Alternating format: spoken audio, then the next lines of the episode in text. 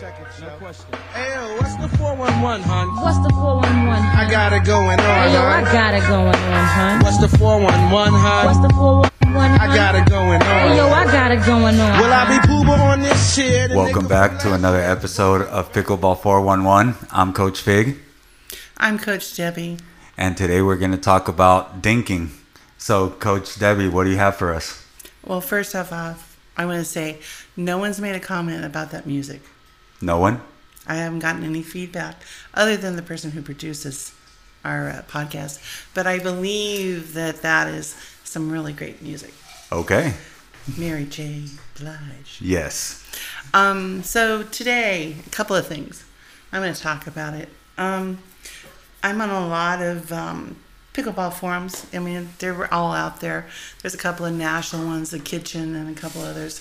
And uh, I, I follow a lot of that just to sort of keep up with the haps. And one of the big things right now is obviously the rule changes that are coming up. And are they going to change to rally scoring? Are they going to do um, you know, get away with the chainsaw serve and all of these different things.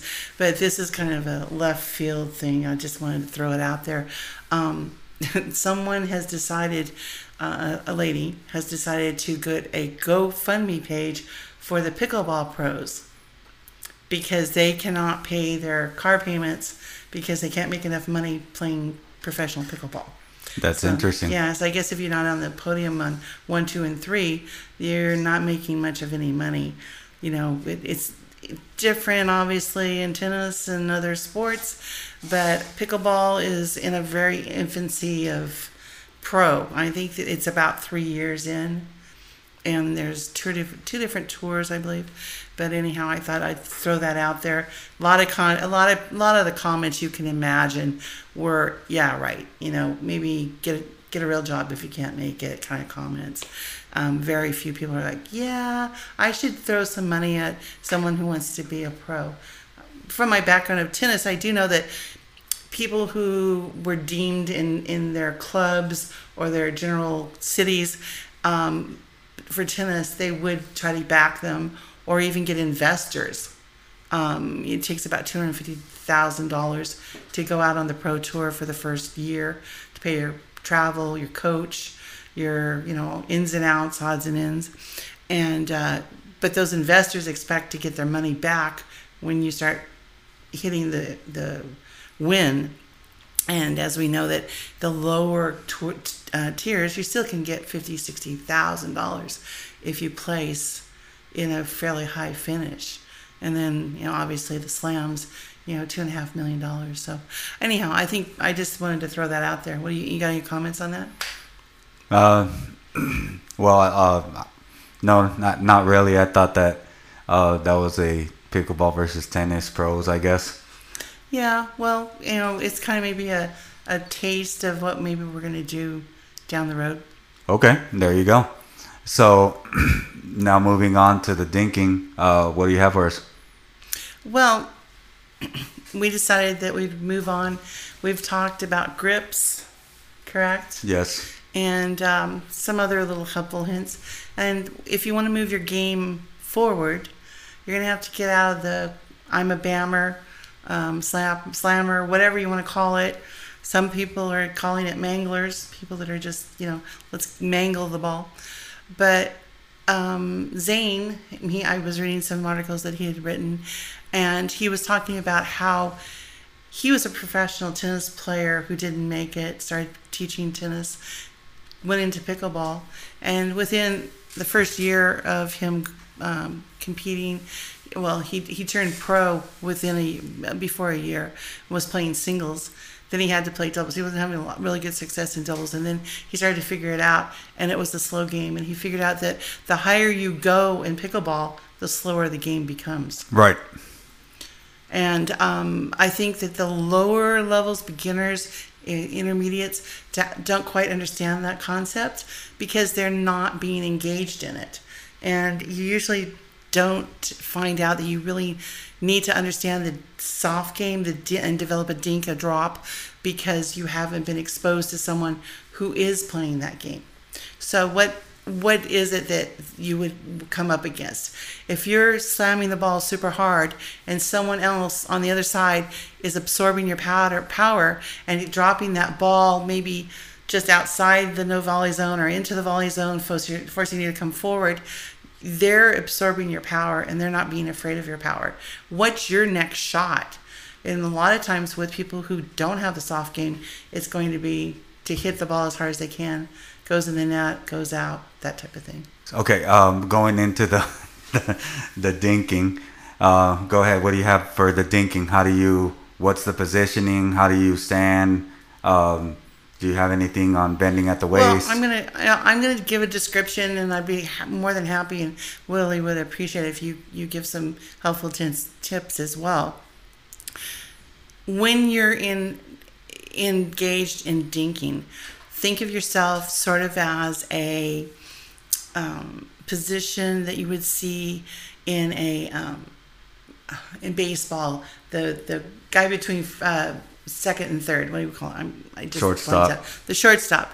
Think about a shortstop. Shortstops get low with the knees, hands go low, right, and they keep their hands out in front. That's sort of the position you want to be in when you dink. You're going to be you're going to go and you're not going to be actually hitting the ball as much as lifting the ball up. If you were to want to go out and practice it, do it without a paddle, you'd catch the ball in front and then you would toss out of your hand up over the net. That would give you more of the feel of what you're trying to do in dinking rather than a, a ground stroke type hit. Okay. Now, um, I like to dink a lot, and what I do is I don't stand straight to the net. I basically uh, turn at an angle, and um, I cut the angles off. If the ball is hit in the middle, I slide to the middle, and then if it's wide, I just dink it back because I'm at an angled position. Now, uh, sometimes uh, players like to out angle each other and that's sort of not the right thing to do. You just want to be consistent, not lose your patience. And a lot of the times when you are in the defensive, you should hit to the middle because there it's uh, harder to get the ball back with another big shot. You have uh, the other players that have to make a decision where am I going to go? So it's the easier shot to do. Yeah, the middle is uh, is actually key to where it can you can um, by hitting to the middle you can get a uh, directional change. That maybe if you wanted to get out of the dinking where they are on you, you can hit to the middle and the directional change will go maybe to your partner who might be strong the stronger dinker. But um, the other thing with the dink is that you don't have to be perfect with it, but what you have to do is you have to move your feet Right. what where most people start to lose it is when they're reaching their feet are behind them they're reaching far out you actually want to kind of do a shuffle step side to side shuffle step kind of like in basketball how they you know teach this the side shuffle and um, that the be- the better your feet are the better your dink and drop will be Right. And another thing is don't bend at the hips. Uh, try to squat. I squat down when I dink, and I use a lot of my legs, and that's what makes it better because I can get low. And then the other thing is the speed up. What are your thoughts on the speed up? When do you speed up on a dink? Well, for me, the, the speed up isn't going to happen unless the ball is above the net. Okay? So if the ball that they hit is high enough above the net, I can speed up. If it's if it's really low, it's very hard to hit a speed up and control it. What do you think? Okay, a lot of players decide to speed up a little too soon and they attack the middle of the court. Now, in the beginning stages, that seems to be a brilliant idea, but at the higher you go, it's actually better to attack if you want to speed up, attack in front of you. Mm-hmm. And because it's less coverage on the other side, and uh, the middle, basically, you have a forehand that's right there, and they can just smack it. Whereas if you attack um, in front of you and you just go at them hard, you could jam them or something along those lines. Yes, that's true. Um, the question is, when do you go straight ahead? Because there's a time, the shortness of time. When you go straight ahead, you're losing time. They can hit right back to you a lot sooner. Whereas when you go across, gives you time to set up again for your next shot. correct? Yes. Yeah. Um, but dinking is patience. Right. And I was just going to sit a throw out there, I, I did some research on this today, and the average dink rally for tw- for um, the pro level is over 20 shots. So they're very, very patient in trying to develop the opportunity either get, to get a speed up, a put away, or to cause an error on the other side. So if you're going to start dinking, think patience, patience, and then some more patience. The other thing you want to do is you don't want to become so wristy. You want to keep your wrist firm and just dink across, and you get a lot of rallies that way. You can uh, open wide and hit short, and you can get a lot of errors. And then the other thing that beginners do when they first start this is they use the wrong grip. They use an Eastern grip to try to dink, and uh, it's pretty hard to dink that way. Uh, we've talked about the Continental grip already. That's the grip that um, a lot of players use, and they get more angle on it. Right. And then, um, like you said, you want to have a firm wrist. You do not want to be super wristy on this shot at all. Firm your wrist, and you're actually going to swing from that shoulder. You're going to have more of a lever, uh, a lever from the shoulder, making the motion. Knees low, bent, and then you can rise up as you use that lever. Um, it's not a stroke, and I, I want to repeat that. It's not like you're hitting a ground stroke from the baseline for a return. It's a completely different shot, and it's the same on both the forehand and the backhand side. You're going to you're going to lock in that wrist, make it firm, and lift with the shoulder on the backhand side as well. And what are uh, very last topic on this one? What are your thoughts about um, the volley hitting it in the air? What are your thoughts about that? um, taking it out of the air. Uh, you know, it depends on the height of the volley. A lower volley, I'm going to take it out in front, continental grip. If it's a high volley around my shoulder, I might go ahead and take a swinging volley on it to where I could maybe go through the middle of the players, which if you go through the middle, it causes some confusion because who's going to take it, that type of thing, and you might draw the error just from that. Um, but volleys, like I said, it really depends on the positioning of the height to me. If it's, you know, below my, you know, if it's down at my knees or if it's at my shoulders. Shoulders, possible swinging volley. I now have developed a backhand swinging volley, something I never had in tennis. But because the paddle is short and the ball is light, why not, right?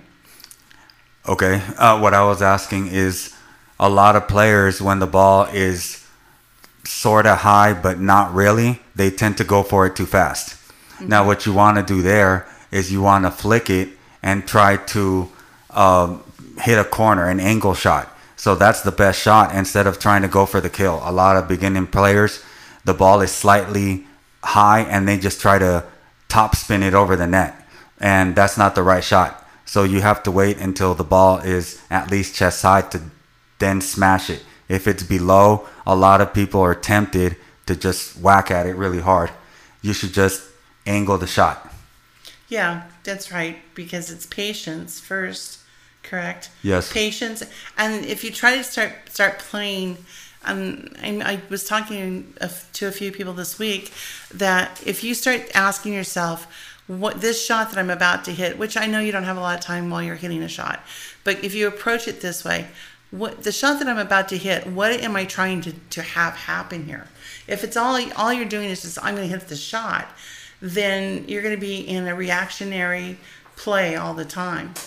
Correct? Yes. If you are thinking three shots ahead, I'm going to hit this ball over here, which most likely is going to draw them to hit the ball to this place. Then I can hit this shot over here.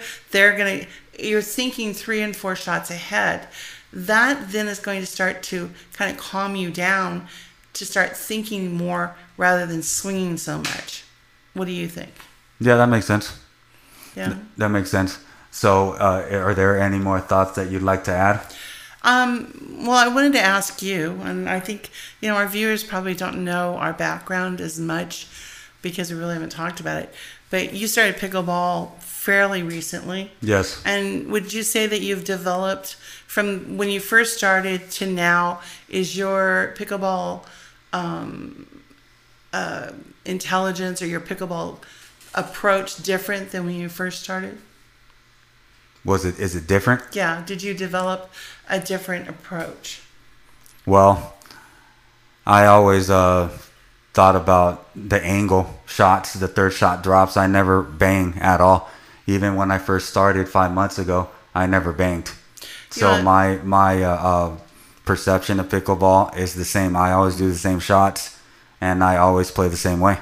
Well, when we first started out, um, we had someone who was a very high level pickleball player and who said to us from the very get go, do not hit the ball hard. Right. Do not think about it as slamming and bamming. And the first thing he did was said, you can't do anything but either hit a dink or a drop. Right.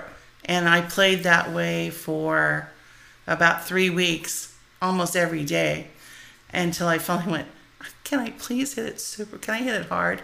Right? But it set this, to me, it set the mindset of this game is not about hitting the ball hard. Right. It's not about, you know, killing your opponent off. It's about a strategy. This game is about touch, strategy, and patience. Yes.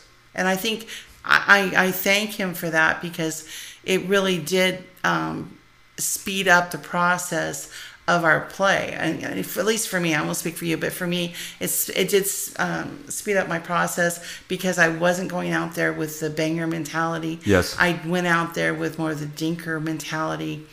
And uh, it, I, I won't lie, it was very frustrating at the beginning because people are whamming the ball at you while you're trying to control a shot. But anyhow, that I, I just wanted to throw that out there that we've been there, we understand. This isn't easy. It isn't easy to say, "Hey, you know, yeah, you're you're having you're having some good fun out there, but if you want to go into that next level, you're going to have to back it off a little bit and start trying these different shots." Right. No, that makes a lot of sense. So, is there anything else you'd like to add? I think I think that's good. I I do want to thank the viewership or the listenership for being out there. We've gotten some listeners in Canada and Germany and different places, and that's exciting. I think to know that people are tuning in and listening to us, and you know we're we're trying to share as we also are experiencing things, and hopefully we're helping you um, you know, helping you find your game. Because uh, the other thing I, like to say is that everyone has to find the game that suits them. We all have different personalities, different body types, different types of skills. You have to find the game that works for you, but also you have to understand what this game is about. And this game is about winning at the no volley zone. Right. So, thank you very much for listening. Until next week.